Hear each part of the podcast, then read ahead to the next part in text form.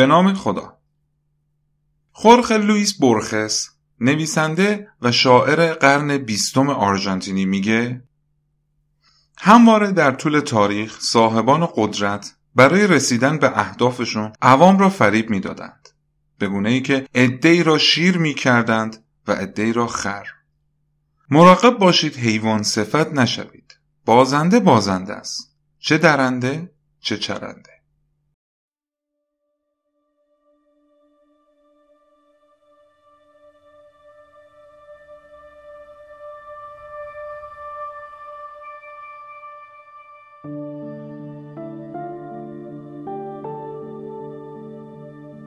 سلام. امروز نیمه آبان ماه سال 1401 هستش. من هم حامد هستم راوی پادکست تاریخ تصویر قرار بود این قسمت رو خیلی زود منتشر کنم و زیاد معطلتون نکنم. واقعیت امر اینه که این قسمت خیلی وقت آماده است. فقط کارهای ادیت نهایی و منتشر کردنش مونده بود. ولی با این حال و احوال و اوضاعی که الان همه شاهدش هستیم و هر روز داریم خبرهای ناخوشایند میشنویم خودم خیلی دل و دماغ درست حسابی برای انجام کار نداشتم. در ضمن فکر می‌کنم شما هم خیلی حس و حال شنیدن به پادکست رو نداشته باشین. از اون طرف هم که شرایط اینترنت همون اصلا خوب نیست. به سختی می‌تونیم یک فایل رو دانلود یا آپلود کنیم. همه اینا دست به دست هم دادن تا انتشار قسمت جدید رو بذارم برای وقتی که یه خورده حال و بهتر میشه. ولی چند روز پیش داشتم پادکست هاگیر واگیر رو گوش می‌کردم. بعد از شنیدن آخرین قسمتی که پخش شده مجاب شدم باید کار رو ادامه بدم. مخصوصا تو همین حال و اوضاع متوقف کردنش اصلا کار درستی نیست. اگر شما هم می‌خواین یک هم حال دلتون بهتر بشه و بتونین با شرایط امروز کنار بیاین پیشنهاد می‌کنم دو قسمت 55 و 56 ما هاگیر واگیر رو حتما گوش بدین. پادکست هاگیر واگیر رو که همه می‌شناسیم و احتیاجی به معرفی من نداره ولی باز هم برای اون دسته از دوستانی که ممکنه باش آشنایی نداشته باشم بگم که هاگیر واگیر یک پادکست گفتگو محوره که کار سه نفر از بزرگان عرصه پادکست و نویسندگی و وبلاگری و اینجور چیزا هستش. تو این پادکست آقای دکتر نوروزی، آقای پور و آقای ماندنی با هم در مورد مسائل روز کشورمون حتی جهان بحث و گفتگو می‌کنن. من خودم کلی ازشون چیزی یاد گرفتم. پیشنهاد می‌کنم بهشون یک سری بزنید. مطمئنم شنونده دائمشون میشید. این توضیح رو هم بدم. اینستاگرام که فعلا فیلتر شده و از قسمت 19 هم به بعد جایی ندارم که بتونم عکس رو نمایش بدم. به همین خاطر سایت پادکست با آدرس تاریخ از آر همه سر همون یه تیکه. این سایت رو دارم آماده می‌کنم که بتونم اونجا هم در خدمتون باشم. هم عکس های مربوط به هر اپیزود رو توش ببینیم. همین که فایل صوتی هر قسمت رو هم می‌ذارم تا اگر به هر دلیلی Castbox و بقیه برنامه های پادکست خوان از دسترس خارج شدن بتونیم از طریق سایت به قسمت ها گوش کنیم. البته هنوز نیمه کاره هستش. در حال احداث. پس ازتون می‌خوام بهش سر بزنید تا اگر در مورد سایت هم نظر یا پیشنهاد خاصی دارید با هم در میون بذارید. راستی جا داره از دو نفر که تو ساخت این سایت خیلی به کمک کردن تشکر کنم. اول عزیز دلم خواهرزاده قشنگم آقای امین پارسا یاوری مقدم که زحمت طراحی و edit و صفحه بندی سایت رو کشیدن و دوم هم دوست خوبم جناب آقای رضا موساخانی که کارهای اولیه سایت و گرفتن host و از اینجور کارها رو برام انجام دادم خیلی خیلی از هر دوشون متشکرم. یک توضیح کوچولوی دیگه هم بدم. این قسمت چون داستانش خیلی مهم و یه پارچه بود به نظرم اومد که تقسیم کردنش به دو قسمت از جذابیتش کم می‌کنه. به همین خاطر یکم طولانی تر از روال همیشگی پادکست شد. از شما هم می‌خوام برای اینکه همه چی درست متوجه بشین یکم با تمرکز و دقت بیشتری بهش گوش بدین. قسمت مهمیه. خب دیگه مقدمه خیلی طولانی شد. کافیه. بریم سراغ داستان خودمون. فقط اینکه باز هم برای مردم و کشور عزیزمون بهترین آرزوها رو دارم و امیدوارم حال دل همگیمون خوب خوب باشه. به بیستمین قسمت که میشه بخش یازدهم از فصل سه پادکست تاریخ از بیخ خوش اومد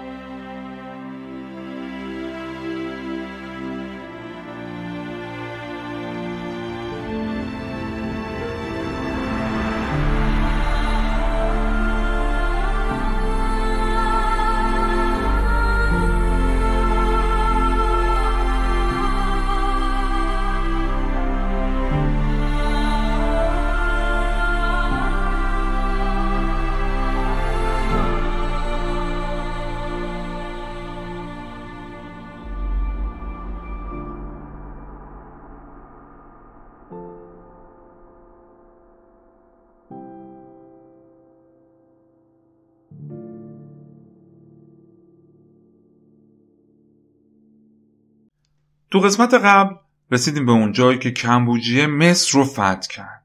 شهرهای مهم اونجا رو تسخیر کرد و تصمیم گرفت کل آفریقا رو بیاره زیر سلطه هخامنشیان. ولی دیدیم که موفق نشد. اون بعد از سه سال که تو مصر بود و جریاناتش رو کامل بررسی کردیم دیگه هوای وطن به سرش زد و در بهار سال 522 قبل از میلاد راهی ایران و پاسارگاد شد. در مورد برگشتن کمبوجیه به ایران هم مثل اون سه سالی که کمبوجیه تو مصر بوده حرف و حدیث و اختلاف نظر زیاده. پس اول از همه بریم سراغ کسی که لقب پدر تاریخ رو دنبال خودش می‌کشه. یعنی هرودوت.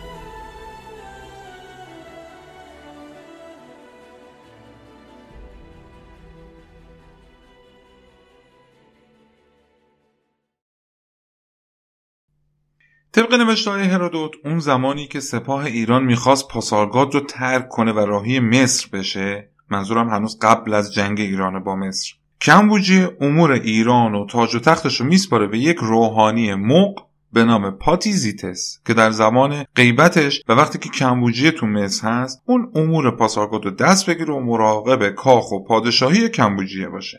این آقای پاتیزیتس یک برادری داشته به نام اسمردیس.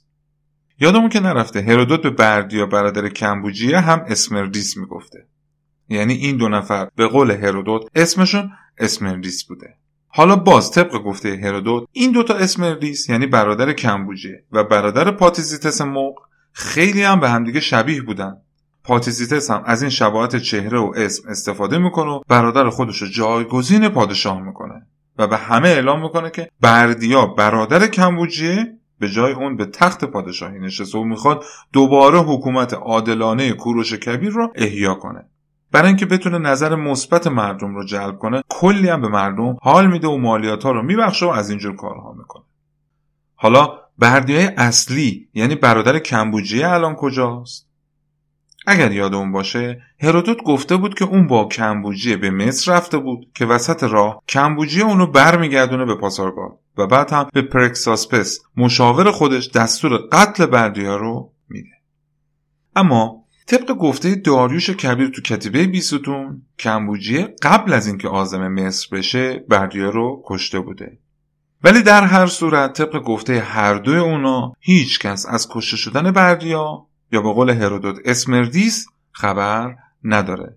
ولی نگو پاتیزیتس موق از این جریان بو برده بود و از این خلع قدرت استفاده کرده و برادر خودش رو به جای پادشاه بر تخت حکومت نشونده. همینطور باز هم اگه یادم باشه گفتم تو هر منبعی به این بردی برادر کمبوجه یه اسمی گفته. ولی من همه جا از هر منبعی که استفاده می‌کنم بهش میگم بردیا. پس از این به بعد برای اینکه قاطی نشه به برادر کمبوجیه یعنی بردیای اصلی میگیم بردیا و به برادر پاتیزیتس موق میگیم بردیای دروغین. وقتی بردی دروغین جانشین کمبوجیه میشه به تمام ممالک زیر سلطه هخامنشیان جارشی میفرست و میگه برید به همه بگید که بردیا برادر کمبوجیه بر علیه اون شوریده و شما هم برای نجات از ظلم و ستمهای کمبوجیه با من همپیمان بشین. اینا داستانه که هرودوت داره تعریف می‌کنه. جارچیا راه میافتن و همه جا این خبر رو پر می‌کنن تا اینکه خبر به گوش خود کمبوجیه می‌رسه. حالا این خبر کجا به گوش کمبوجیه می‌رسه؟ وقتی که اون تو راه بازگشت به ایران تو وسط های راه بوده. یه استوب اینجا بزنیم. یادتون هست وقتی دیاکو اولین پادشاه مادها داشت جون می‌گرفت سارگون دوم اونو تبعیدش کرد به حمات سوریه؟ همون موقع هم گفتم اون شهر به مرور اسمش عوض شد و شد شهر دیاکو. چون دیاکو تو ایران اکباتان رو بنا کرده بود این شهر هم تو سوریه یواش یواش اسمش تغییر کرد و شد اکباتان شام. همیشه هم یه مقر رو یه پایگاهی برای ایرانیا بود. الان هم که دیگه سوریه جزو قلمرو هخامنشیان شده کمبوجیه هم تو مسیر برگشت از مصر تو اکباتان شام اردو زده بود. مهمترین دلیل کمبوجیه برای اینکه از مسیر شام می‌خواسته برگرده به ایران این بوده که این مناطق از نظر استراتژیک خیلی با اهمیت بوده. به همین خاطر اون خواسته تو مسیر برگشت یه سری به اون منطقه بزنه تا خیالش از امن بودن اونجا راحت بشه و بعد به پایتخت خودش برگرده. خلاصه کمبوجیه تو همین اکباتان شام بود که خبر قیام بردیا رو میشنوه. اون اول به پرکساسپس همون مشاور خودش که معمور شده بود بردیا رو بکشه. اول به اون شک می‌کنه و فکر می‌کنه که بهش خیانت کرد و اون موقعی که مأموریت به قتل سودن بردیا رو به اون داده بوده اون کوتاهی کرده. وقتی که جریان ازش می‌پرسه پرکساسپس در جواب میگه شاها قیام بردیا یک شایعه بیشتر نیست. محال چنین اتفاقی افتاده باشه. مگه اینکه یه نفر از قبل بلند بشه و علیهت قیام کنه. من خودم بردیا رو به خاک سپردم. وقتی کمبوجیه می‌بینه پرکساسپس اینقدر محکم جواب میده میره سراغ اون جارچیه که خبر قیام بردیا رو ارده بود. ازش می‌پرسه مردک بگو ببینم تو خودت بردیا رو دیدی و این پیام رو بهت داد که پخشش کنی یا اینکه یاران و اطرافیانش بهت این پیام دادن. جارچی جواب میده من از زمانی که شما پاسارگاد رو به قصد مصر ترک کردین دیگه بردیا رو ندیدم. این پیام رو پاتیزیتس مق به من داد و گفته این دستور بردیا پسر کوروش هستش. همونجا بود که پرکساسپس مشاور کمبوجی بهش میگه شاها این توته کار خود پاتیزیتس مق بوده و برادر خودش رو به عنوان برادر شما جایگزین کرده. هرودوت میگه همینجا کمبوجه یاد اون خوابی که دیده بود افتاد. که یک پیک خبر میاره و بهش میگه که در کشورت فردی به نام بردیا به جای تو نشسته و علیهت قیام کرده. نگو منظور این بردیا بوده نه برادر خودشو به خاطر اینکه عجولانه تصمیم گرفته بود و برادرش رو به قتل رسونده بود حسابی آشفته و ناراحت میشه. بعد از اون کمبوجی با عصبانیت و عجله زیاد راه میفته تا بردیای دروغین رو از تخت سلطنت پایین بکشه. ولی وقتی با همون عجله و دستپاچگی می‌خواد سوار اسبش بشه سهون شمشیر خودش فرو میره تو رون پاش و شدیدن زخمی میشه. که این مسئله باعث میشه نتونه آزم کشورش بشه و مجبور میشه بره به بستر بیماری و تا 20 روز زیر نظر پزشکا تو همون اکباتان شام بمونه. طبق گفته هرودوت چندین سال قبل از این یه غیبگویی به کمبوجیه گفته بود که تو در اکباتان خواهی مرد. کمبوجی هم وقتی تو بستر بیماری بوده متوجه میشه که منظور اون پیشگو اکباتان سوریه بوده نه اون پایتخت دوم هخامنشیان که تو شوش هست. در نتیجه همه دور بری های خودش رو جمع می‌کنه و بهشون میگه بیاین اینجا که می‌خوام بهتون یک رازی رو بگم. کمبوجیه به اونا میگه من برادر خودم بردیا رو از ترس اینکه مبادا بخواد تاج و تخت منو تصاحب کنه با کمک پرکساسپس کشتم و این فردی که امروز اعلام پادشاهی کرده کسی نیست جز یک بردیای دروغین. حالا می‌فهمم که چه اشتباه بزرگی کردم که هم برادرم رو از دست دادم هم تاج و تختم رو. از شما می‌خوام که نذارین دوباره حکومت از پارسی ها به مادی ها برگرده. می‌خوام که تمام توان خودتون رو برای حفظ سلسله هخامنشی به کار بگیرید. فردای اون روز کمبوجیه در اثر بیماری قانقاریا که به خاطر عفونت شدید زخمش درگیره شده بود از دنیا میره. بزرگان هخامنشی بعد از فوت کمبوجیه خیلی به وصیت هایی که اون کرده بود اعتنا نمی‌کنن. اونا فکر می‌کردن این حرفا هزیونهایی هستش که کمبوجیه تو بستر بیماری به هم بافته. چون همیشه تو طول زندگیش نسبت به بردیا بدبین و بدگو بوده الان می‌خواسته با این حرفا محبوبیت بردیا رو از بین ببره. مخصوصا هم وقتی پرکساسپس دید کمبوجی فوت کرده و حمایت اون از دست داده الان هم اگه هم پارسی ها بفهمن که اون قاتل بردیا هستش به واسطه علاقه زیادی که به بردیا داشتن به اون ره نمی‌کنن. در نتیجه به قتل رسوندن بردیا رو کاملا انکار کرد. ولی با تمام این وجود گوشه ذهن همه بزرگان هخامنشی درگیر این مسئله شده بود. خلاص اینکه طبق گفته هرودوت در سال 522 قبل از میلاد کمبوجیه بعد از فتح مصر قبل از اینکه به ایران برسه میمیره و پادشاهی هخامنشی به دست فردی میفته به نام بردیا که یک فرد مادی هستش و برادر پاتیزیتس مق که اومده تاج و تخت هخامنشیان رو با حقه و نیرنگ تصاحب کرده.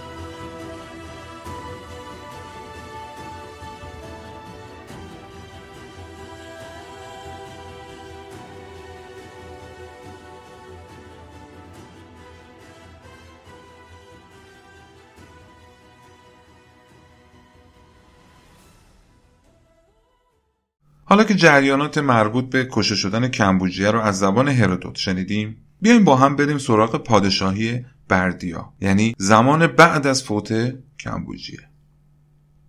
هرودوت میگه بردیای دروغین وقتی حکومت پارس رو به دست گرفته بود هیچ وقت از کاخ خودش بیرون نمی اومد و هرگز هم اجازه نمی‌داد تا کسی از هخامنشیان به دیدنش بره.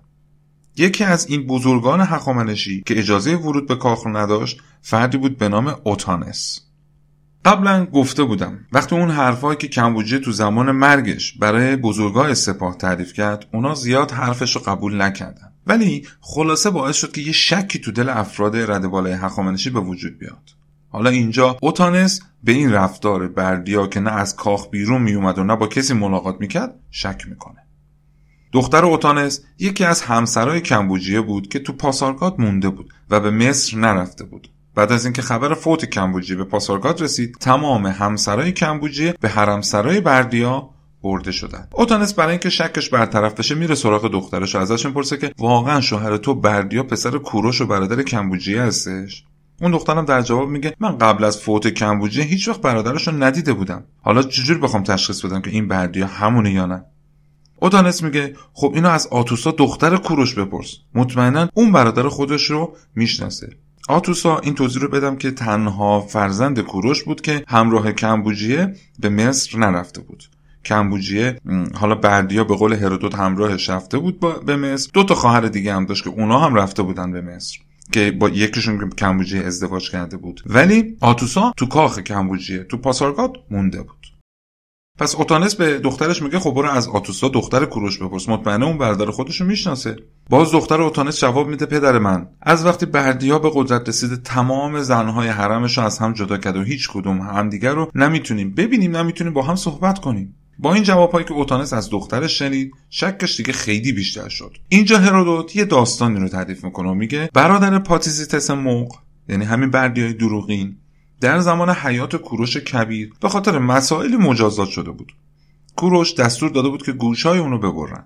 اوتانس هم این جریان رو می‌دونست و به دخترش میگه که بردیا وقتی که با تو هم بستر شد و به خواب رفت به گوشای اون دست بزن. اگه گوشای اون بریده شده بود بدون که اون بردیای دروغین و برادر پاتیزیتس موق هستش. در غیر اون صورت شک من بیمورد بوده. بعد از چند روز دختر اوتانس به پدرش پیام میده که پدرجان حق با شما بود. گوشهای پادشاه بریده شده و اون گوش نداره. اوتانس وقتی مطمئن میشه که فریب خوردن و پادشاهشون بردیای واقعی نیست جریان رو به پنج نفر از بزرگان هخامنشی اطلاع میده. هرودوت جریان اینجوری ادامه میده و میگه ویشتاس که از زمان کوروش کبیر والی منطقه پارت و خراسان امروزی بود که می‌دونیم پسرموی کوروش هم بوده و از اون یکی تیره بود که به هخامنش جد بزرگ هخامنش می‌رسید. یه پسری داشته به نام داریوش. اگه یادون باشه در زمان حمله کوروش به ماساگتا که منجر به کشته شدن خود کوروش شده بود داریوش جوان 20 ساله بود. هرودوت میگه داریوش هم به پادشاهی بردیا شک می‌کنه و از منطقه پارت اومد به پاسارگاد تا تعطوی این جریان رو در بیاره. داریوش میاد و به اون شیش نفر قبلی یعنی اوتانس و پنجیار دیگهش میپیونده. یه روز این هفت نفر مخفیانه با هم یه نشستی می‌ذارن و مشورت می‌کنن که ببینن چه کاری باید بکنن. تو اون جلسه داریوش میگه من فکر می‌کردم که فقط من به پادشاهی بردیا شک کرده بودم و اومده بودم اینجا که ببینم اگر حدسم درست بوده علیه بردیای دروغی قیام کنم و اونو بکشم. ولی حالا که می‌بینم شما هم با من هم عقیده هستین بهتر وقت و تلف نکنیم. خیلی ضربتی کار رو یه سره کنیم و بردی های موق رو به قتل برسونیم. تو پرانتز این توضیح رو بگم. این داستانی که الان دارم تعریف می‌کنم چند بارم گفتم هرودوت تعریف کرده. عین همین جریان رو هم داریوش کبیر تو کتیبه بیستون تعریف کرده. البته اونجا داریوش به بردیای دروغین گئومات مغ می‌گفته. پس اگر جایی شنیدیم گئومات مغ یا گئومات بدونید که منظور همین بردیای دروغین از زبان داریوش هستش. خلاصه. وقتی داریوش تو اون جلسه پیشنهاد می‌کنه که خیلی سریع برن و بردیا رو بکشن اوتانس باهاش مخالفت می‌کنه. میگه داریوش تو پسر ویشتاسپی رشادت های تو و پدرت برای همه ما مثل روز روشنه. ولی تو این مورد خاص باید یکم بیشتر برنامه ریزی و مطالعه کنیم. همینطور ما هفت نفره که نمی‌تونیم به جنگ پادشاه بریم احتیاج به این داره که برای خودمون یارغار جمع کنیم. داریوش در جواب اوتانس رو به اون شش نفر دیگه میگه بدونید اگه به حرفای اوتانس گوش کنین و تعلل کنیم همه کشته میشیم چون اگر حتی یک روز هم صبر کنیم احتمال اینکه این راز ما فاش بشه یک سری آدم به طمع پول و ثروت خبر رو به گوش دربار برسونن خیلی زیاده. بعدش هم که دیگه لازم به گفتن نیست. قطعا هممونو می‌کشن. تو همون جلسه یکی دیگه از اون شش نفر به داروش میگه حالا که تو اینقدر عجله داری که سریع عملیات رو شروع کنیم بگو ببینم برای ورود به کاخ چه نقشه داری؟ ما که هیچ اجازه ورود به اونجا نداریم. خودت هم که می‌دونی همه جای کاخ محافظ داره عبور کردن از اونا عملا غیر ممکنه. داریوش میگه ما همگیمون افراد رد بالای حق و منشی هستیم وقتی بخوایم وارد کاخ بشیم هیچ نگهبانی حق نداره جلوی ما رو بگیره. ولی برای اینکه اگر جلوی ما رو گرفتن هم یه فکرایی دارم. وقتی که با قراولان روبرو بشیم بهشون میگم که من تازه از پارت رسیدم و از جانب پدرم والی پارت خبر بسیار مهمی برای پادشاه دارم. اینجوری به راحتی می‌تونیم وارد قصر بشیم. در نتیجه این هفت نفر با همدیگه همقسم میشن و تصمیم می‌گیرن که راه بیفتن به سمت کاخ.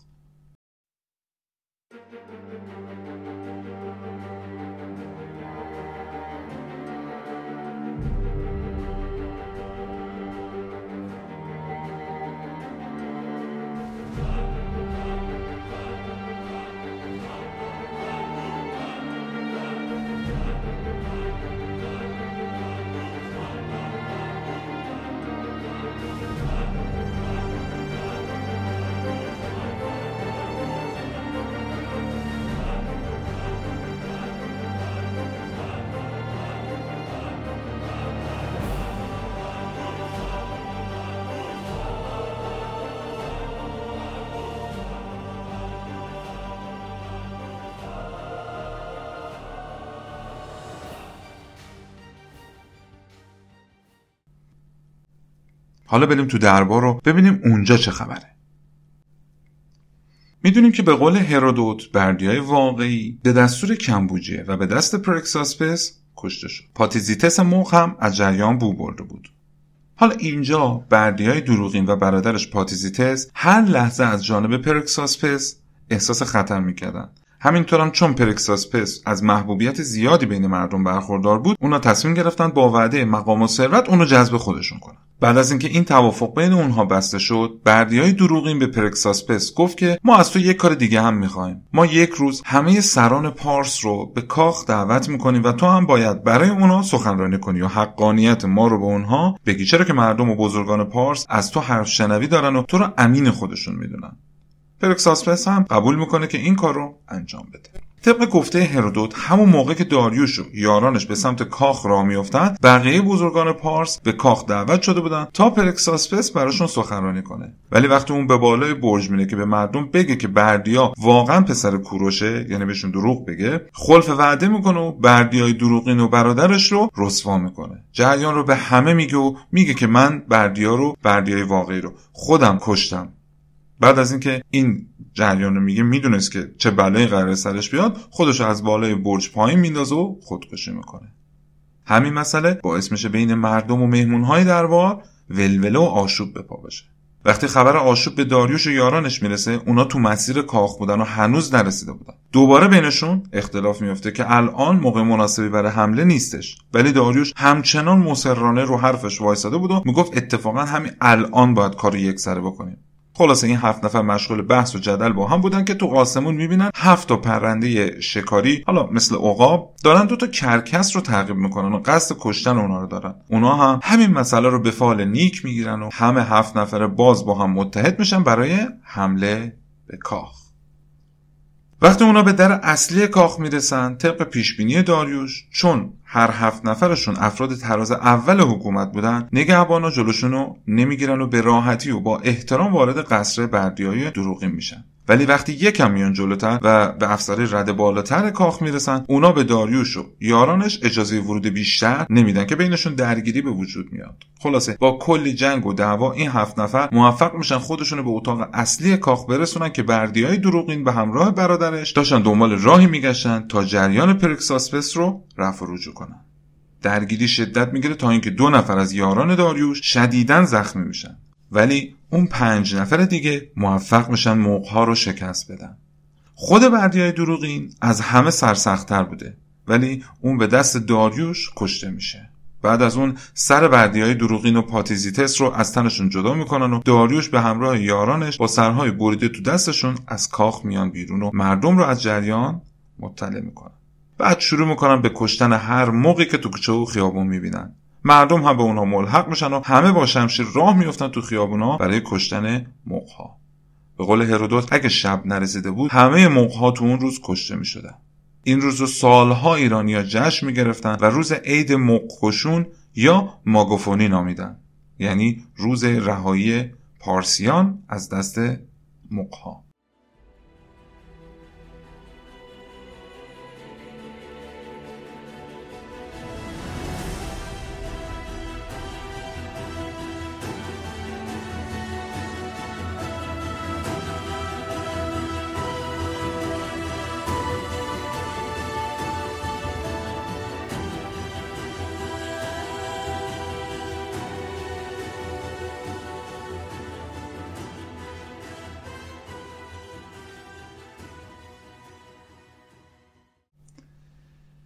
یه نکته رو اینجا بگم. طبق این حرف هرودوت به غلط این جشن موق کشون رو روزی دونستن که هر سال تو اون روز مردم هر موقی رو که می‌دیدن می‌تونستن بکشن.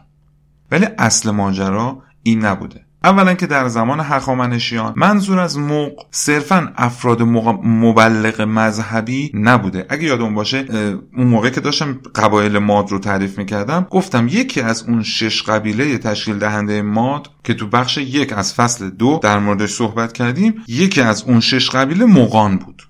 حالا بیایم با هم بریم اون قسمت از پادکست رو برای یادآوری یه بار دیگه گوش کنیم.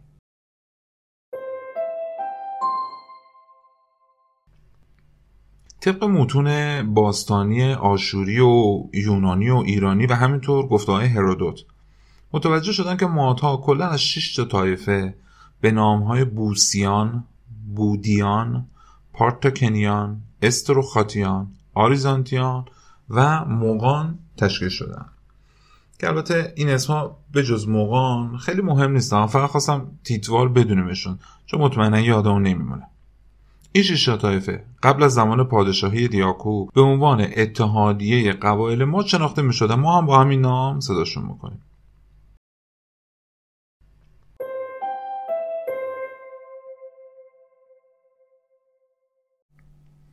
این لقب مق که به روحانیون مذهبی گفته می شده از زمان ساسانیان خیلی رواج پیدا کرده و از اون موقع مق شد کسی که صرفا کارش تبلیغ دین بوده.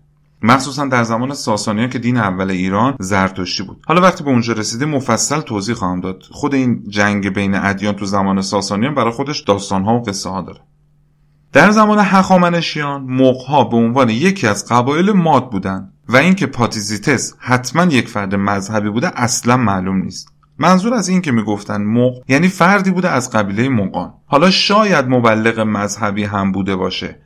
چون افراد قبیله مو یا همون موقان به, به واسطه اینکه به آشوریان نزدیک بودن تونسته بودن از اونا سواد خوندن و نوشتن یاد بگیرن. تا سالها شغل اونا شغل اصلیشون آموزش خوندن و نوشتن به بقیه مردم بوده که اینو کوروش ابدا کرده بود و بهشون این وظیفه رو داده بود.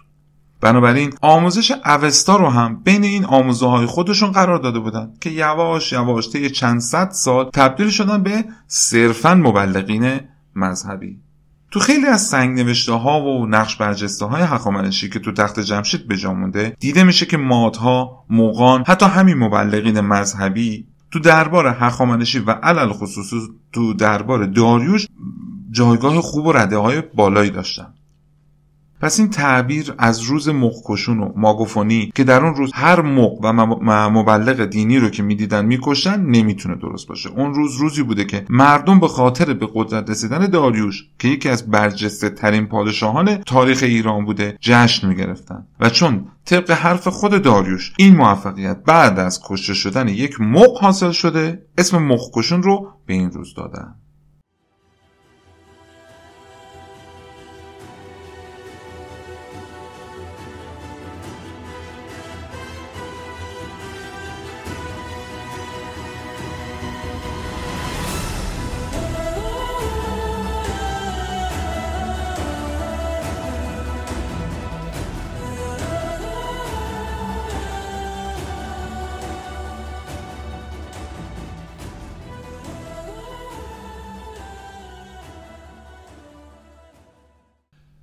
خب این بود کلیات جریاناتی که هرودوت در مورد بردیای دروغین و کشته شدن کمبوجیه و همینطور دوران بعد از کمبوجیه تعریف کرده بود.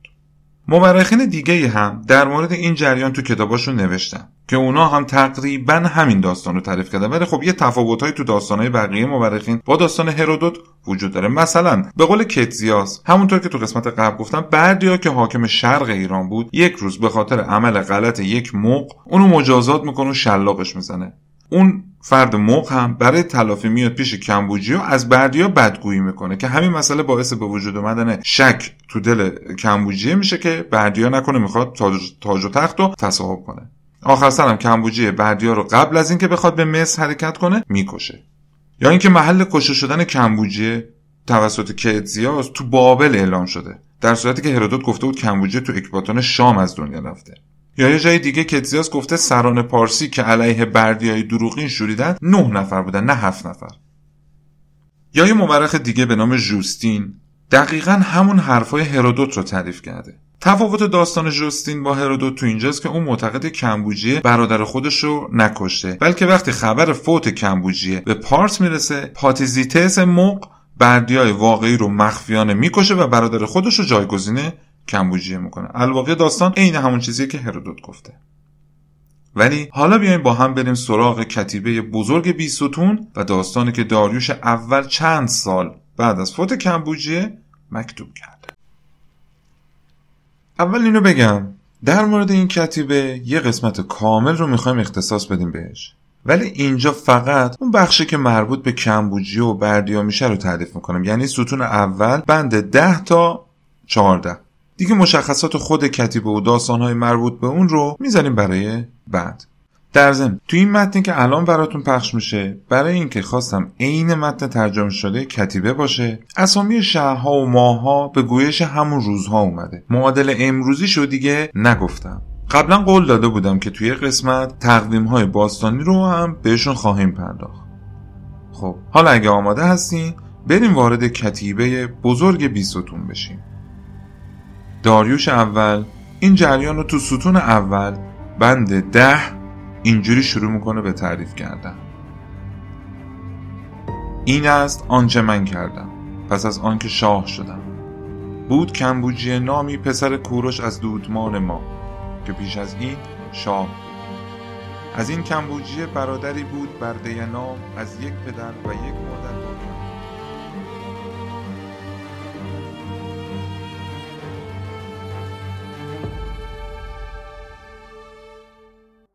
این است آنچه من کردم. پس از آنکه شاه شدم. بود کمبوجی نامی پسر کوروش از دودمان ما که پیش از این شاه بود. از این کمبوجیه برادری بود بردینام از یک مادر و یک پدر با کمبوجیه بعد کمبوجیه بردیه را کشت. با اینکه بردیه را کشت مردم نمی‌دانستند او کشته شده. پس از آن کمبوجیه به مصر رفت. بعد از اینکه به مصر رفت دل مردم از او برگشت. اخبار دروغ در پارس ماد و سایر ممالک شدیدن منتشر شد.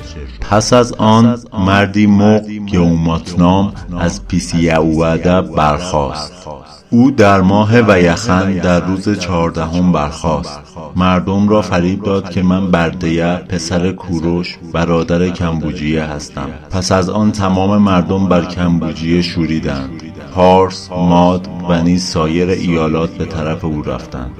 او تخت را تصرف کرد. در ماه گرمپد روز نهم بود که او تخت را تصرف کرد. پس از آن کمبوجی مرد به دست خود کشته شد. این عریک سلطنت که گومات مغ از کمبوجیه انتظار کرد از زمان قدیم در خانواده ما بود. بنابراین گومات پارس ماد و ممالک دیگر را از کمبوجیه انتظار کرد. به خود اختصاص داد و او شاه شد.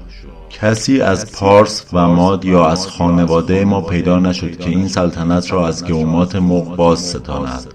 مردم از او می ترسیدند زیرا ادهی زیاد از اشخاصی که بردیه را می شناختند می کشت. از این جهت می کشت که کسی نداند او پسر کوروش نیست. کسی جرأت نمی کرد چیزی درباره گومات مغ بگوید.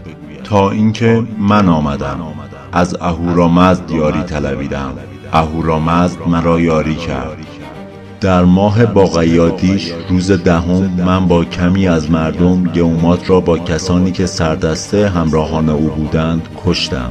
در ماد قلعه ای هست که اسمش سیکه یهواتیش در بلوک نیسای است. من آنجا او را کشتم. پادشاهی را از او باز ستاندم. به فضل اهورامزد شاه شدم. اهورامزد شاهی را به من عطا فرمود. سلطنتی را که از دودمان ما بیرون رفته بود برقرار کردم. آن را به جایی که پیش از این بود باز نهادم. بعد چنین کردم. معابدی را که گومات مق خراب کرده بود برای مردم باز ساختم. مراتع احشام و مساکنی را که گومات مق از تبایف گرفته بود به آنها برگرداندم. مردم پارس ماد و سایر ممالک را به احوال سابق آن رجعت دادم. بدین نهج آنچه که انتظار شده بود به احوال پیش برگشت. به فضل اهورامزد این کارها را کردم. آنقدر رنج بردم تا طایفه خود را به مقامی که پیش داشت رساندم. به فضل اهورامزد من طایفه خودم را بدان مقامی نهادم که قبل از دستبرد گومات مقدارا بود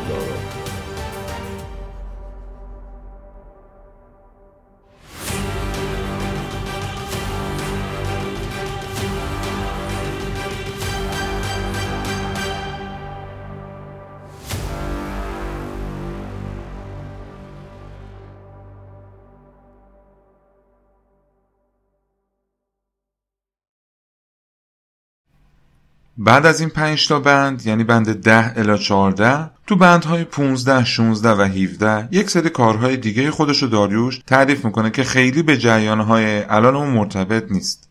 بعد دوباره تو بند 18 هم شروع می‌کنه اسامی و اون 6 نفر دیگه که باش همدست شده بودن تا های دروغین رو بکشن نام می‌بره.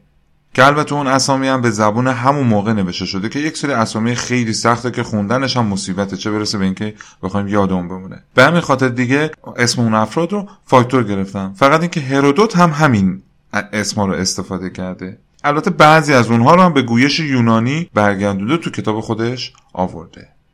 در آخر اینجا از دوست عزیزم آقای علی رعیت بابت خوندن این متن که خدایش هم کار سختی بود تشکر می‌کنم.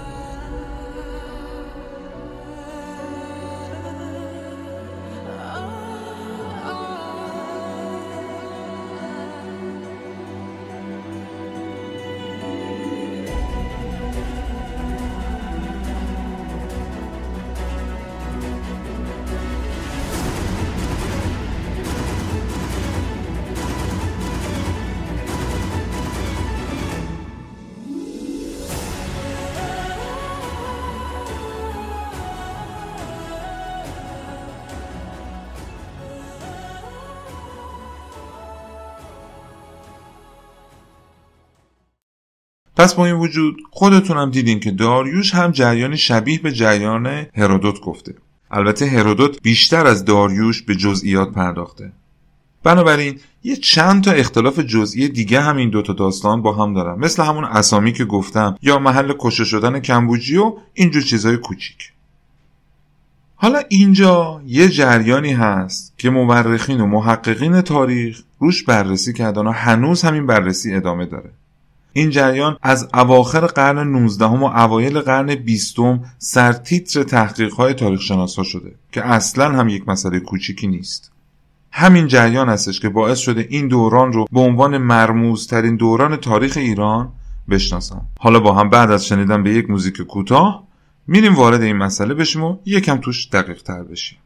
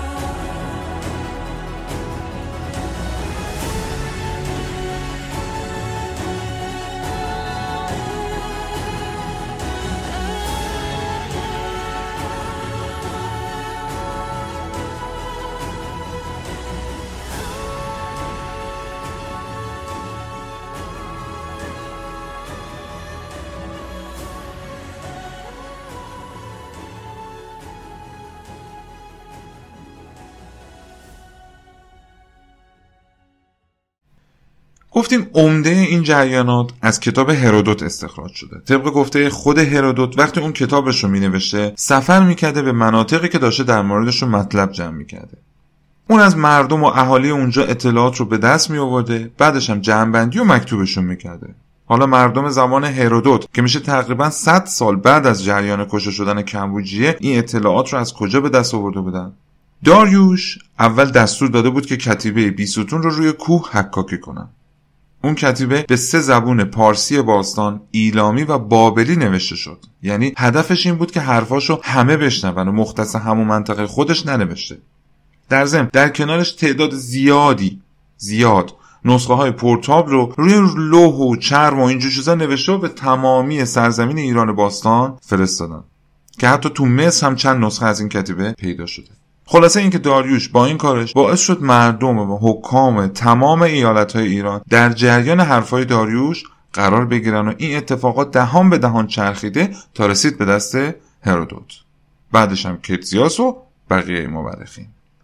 پس در نتیجه منبع تمام این حرفا خود داریوش بوده. چون واقعا کتیبه بیستون یک اثر کم ارزشی نیست. حالا بعدا مفصل میگم براتون. بزرگترین و معتبرترین نوشته به مونده از ایران باستان همین کتیبه هستش. خیلی از مورخینم به این کتیبه استناد کردن تو حرفاشون و نوشته هاشون. اما حالا امروزه تاریخ شناسا دارن روی این مسئله بررسی می‌کنن که شاید قاطی این جریان ها یکم هم داستانهای ساختگی وجود داشته باشه. شاید اصلا اصل ماجرا اینجوری که چندین سال چندین هزار سال تعریف شده نبوده. ببینید من اول این توضیح رو بدم. داریوش هم مثل کوروش همواره تو کشور ما یک پادشاه محبوب و مورد احترام بوده. حالا تو قسمت های بعدی خواهیم دید که این احترام حق مسلم اون بوده و تو دوران حکومت خودش نشون داده که یک پادشاه خوب و درجه یک بوده. همیشه هم لقب با تدبیرترین رهبر سیاسی جهان باستان رو دنبال اسم خودش یدک میکشیده. اون شخصیتی داشته که ستایش همه مردم خاورمیانه و حتی یونان رو برانگیخته بود. من اینجا هرگز نمی‌خوام شخصیت والای داریوش رو زیر سوال ببرم. ولی از اونجایی که همه ما می‌دونیم سیاست پدر مادر نداره. داریوش هم تو اون زمان یه جوان حدود 27 ساله بوده. ممکنه بازم تاکید می‌کنم ممکنه جریان چیز دیگه ای باشه. که اگر چنین باشه هم باز هم نشون دهنده سیاست و توانایی بالای داریوش هست نه تخریب شخصیت اون. من یک بار دیگه هم اینو بگم. تو مبحث تاریخ همیشه گفته میشه فرد محقق تاریخی حق نداره داوری ها و تصورات خودش رو تو آثار تاریخی داخل کنه. می‌تونه نظرش رو بگه ولی حتما باید قبلش بگه که این نظر و برداشت شخصی منه.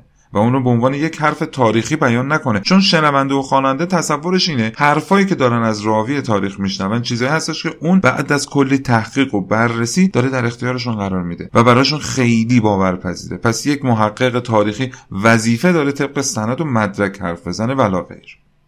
خب بگذاریم. برگردیم به جریانات خودمون.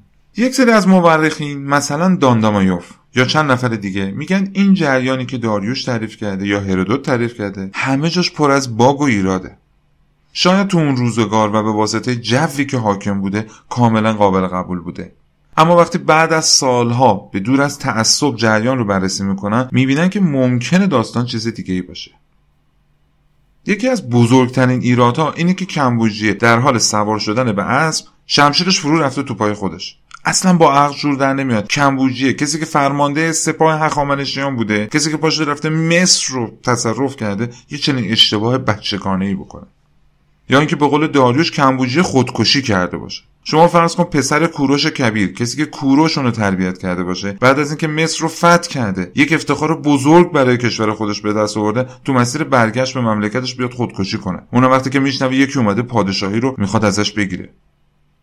یا ایراد دوم. خیلی بعید به نظر میاد که یک نفر بیاد خودش رو به جای بردیا که محبوب همه مردم بوده معرفی کنه و هشت ماه حکومت کنه. هیچ کس هم نفهمه. حتی خواهر بردیا. ببینید یادمونه که گفتیم خواهر بردیا اجازه ورود به چیزو نداشت ولی نمیشه هشت ماه این قضیه ادامه پیدا کنه. حالا بعد داریوش از اون سر ایران از هزارها کیلومتر فاصله به این قضیه شک کنه پاشه بیاد اینجا جریان رو جور کنه. قهرمان داستانم خودش باشه. بقیه هم یک کمکی حالا بهش کردن. ایراد سوم. تو اون قسمتی که می‌خوایم بشینیم مفصل کتیبه بیستون رو بررسی کنیم می‌بینیم که داریوش اول کتیبه خودش رو معرفی می‌کنه. بعد اون میگه پدرش ویشتاس به او پدر بزرگش آرشام. پدر آرشام آریارمنه پدر آریارمنه چیشپیش و پدر چیشپیش هم هخامنش بوده که این شجره نامه رو قبلا بررسی کردیم. بعد داریوش میگه از خاندان من هشت نفر پادشاه بودن و من نهمین پادشاه هخامنشی هستم. می‌بینید داریوش نه تنها اجداد خودش رو همه رو پادشاه معرفی می‌کنه پادشاه پارس. حرفی هم از کوروش و پسراش هم نمی‌زنه. که اینجوری می‌خواسته خاندان خودش رو برجسته تر از شاخه کوروش معرفی کنه. تو پرانتز یادمون هست دیگه. خاندان هخامنشی بعد از چیش پیش به دو تیره تقسیم شد که یکی از اونها رسید به کوروش و اون یکی هم رسید به داریوش. اینو هم می‌دونیم دیگه. کوروش بنیانگذار امپراتوری هخامنشی بود و قبل از اون اجدادشون تو هر دو تیره به صورت یک سری حکام محلی زیر پرچم مادها و آشوریان و اینا بودن. قبلا کامل توضیح دادم. تازه به قول خود داریوش در سال 522 قبل از میلاد که پادشاهی رو به دست می‌گیره پدرش و پدر بزرگش زنده هستن. تو اون روزگار هیچ کدوم هم ادعای پادشاهی ندارن. اینجوری که داریوش گفته اینا همه پادشاه بودن. هرودوت هم که خیلی حرفای داریوش رو قبول داشت و با اینکه اونو یکی از افراد سطح یک خاندان هخامنشی می‌دونسته اعتقاد نداشته که داریوش شاهزاده بوده. یه نکته جالب دیگه هم هست. تو همدان یا همون اکباتان اون زمان دو تا لوح زرین پیدا شده که ثابت می‌کنه آریارمنه و آرشام در پارس پادشاه بودن که باعث تایید ادعای داریوش می‌شده. ولی بعد از اینکه روی این لوحا تحقیق کردن و روی قدمت اون و نوشته هاش و اینا رو تجزیه کردن و دستور زبانش رو نگاه کردن فهمیدن که این دوتا لوح بعد از کتیبه بیستون نوشته شده. خلاصه که این دوتا لوح رو به همین سادگی ولش نکردن. کلی روی این دوتا لوح بررسی کردن و تقریبا همه تاریخ شناسا روی جعلی بودن اونا هم نظرن. میگن به احتمال خیلی قوی خود داریوش اونا رو درست کرده. یادتون هست وقتی گفتم کوروش تو مسیر حمله به ماساگت ها بود؟ تو خواب می‌بینه که داریوش پسر ویشتاس قصد داره که امپراتوری هخامنشی رو تصاحب کنه. بعد به ویشتاس گفت که باید بعد از اینکه از جنگ با ماساگت ها برگشتیم این مسئله رو هم رفع رجوع کنیم. همین جریان هم نشون میده حتی در زمان زنده بودن کوروش هم داریوش داشته یه کارایی می‌کرده که این حس رو تو کوروش تحریک کرده بوده. بازم یه دلیل دیگه بگم. داریوش خودش تو کتیبه بیستون میگه که بعد از اینکه گئومات مغ رو شکست دادم پادشاهی رو تصاحب کردم و امپراتوری هخامنشی رو نجات دادم ولی بعد از اون حکام ممالک ایلام، بابل، ارمنستان، ماد همه اینا قیام کردن و من طی یک سال 19 جنگ انجام دادم و 9 نفر که ادعای پادشاهی داشتن رو دستگیر کردم. این عین فرمایش داریوشه. این مسئله دو تا وجه داره. هم میشه گفت که خب وقتی کمبوجیه مرده برادرش هم حالا یا به دست خود کمبوجیه یا به هر نحو دیگه ای کشته شده بوده و پسری هم نداشتن این دوتا که وارث تاج و تختشون بشه این طبیعیه که تو هر کدوم از ایالت های امپراتوری یک نفر پیدا بشه بخواد تاج و تخت بی رو تصاحب کنه.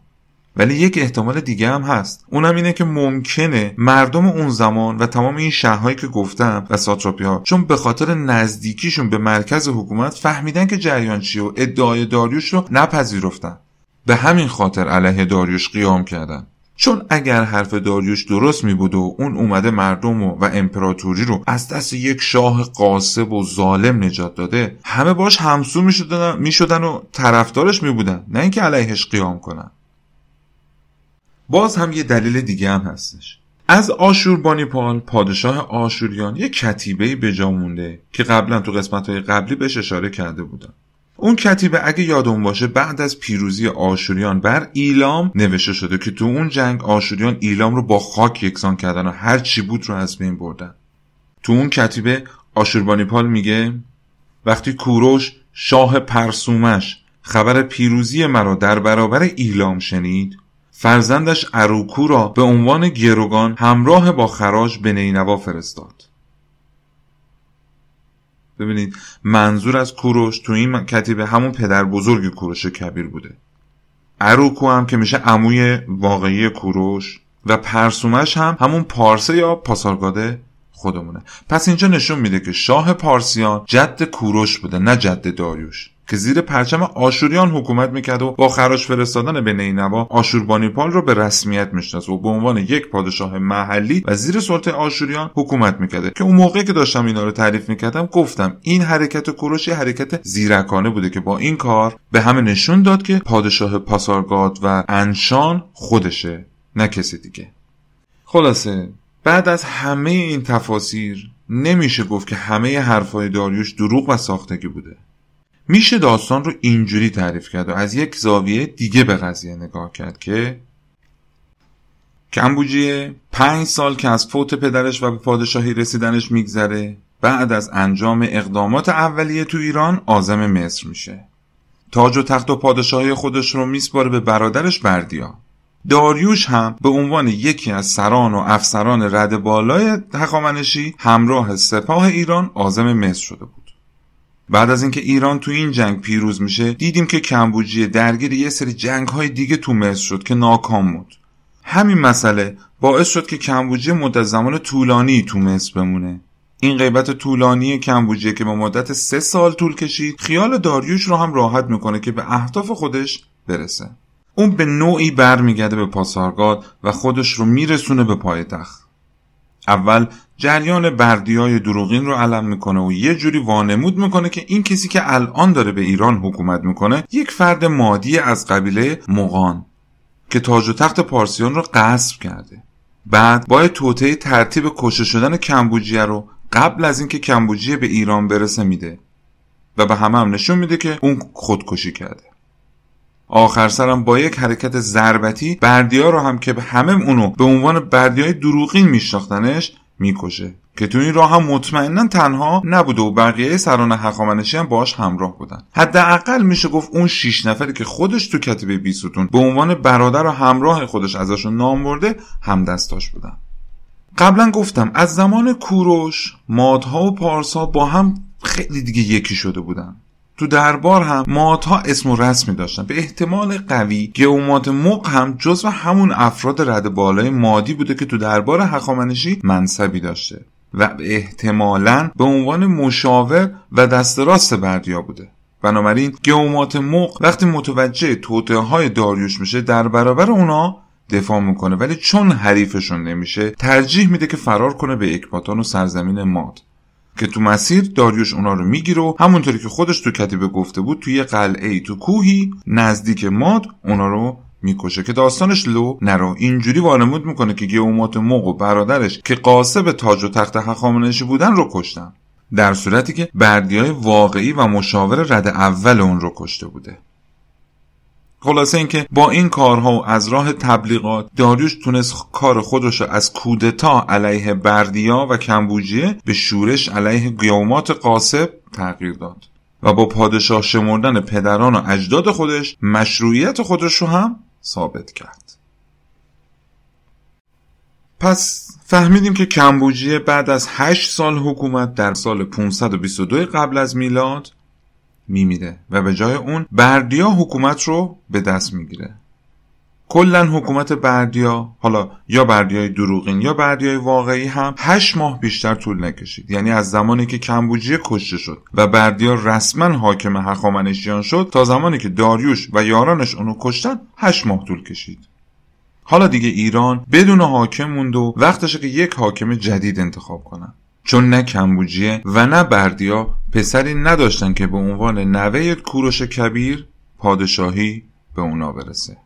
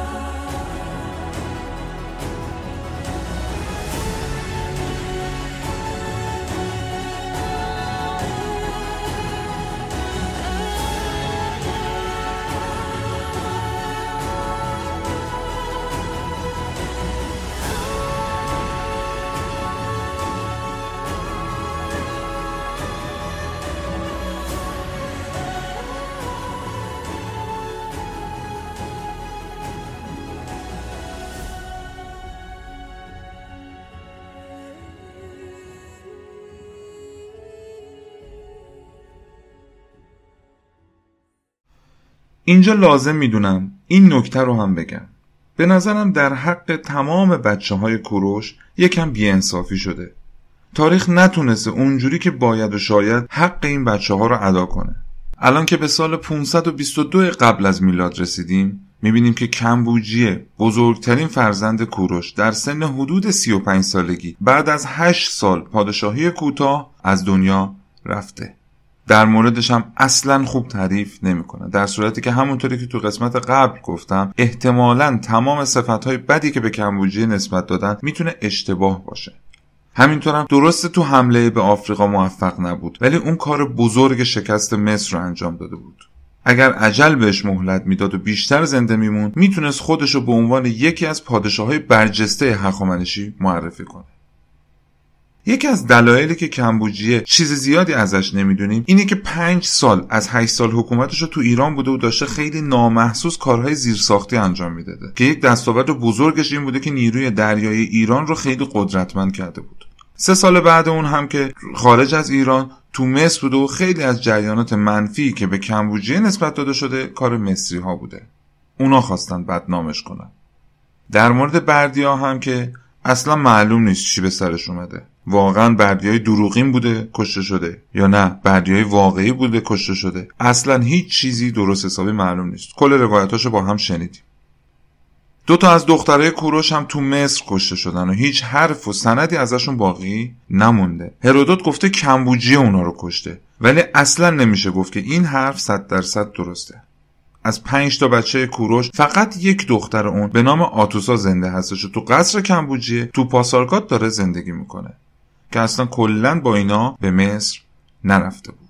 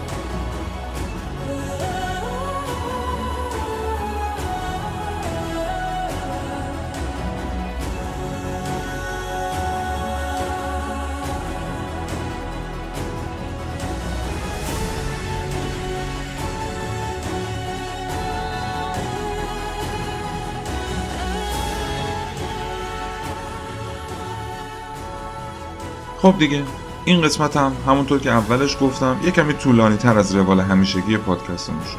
ولی فکر می‌کنم الان خودتونم متوجه شدین که چرا نخواستم این قسمت رو کوتاه کنم یا اینکه تو دو قسمت پخشش کنم. واقعا حیف بود جذابیتش از بین بره.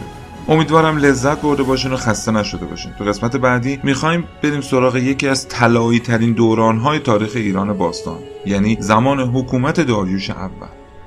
انشالله هر چه زودتر سعی می‌کنم قسمت آینده رو منتشر کنم. در آخر هم امیدوارم این اوضاع مملکتمون هرچه زودتر اونجوری که به نفع مردم و کشورمون هستش ختم به خیر بشه. به امید روزهای خیلی بهتر از امروز برای ایران عزیزمون و حال خوب برای همگی.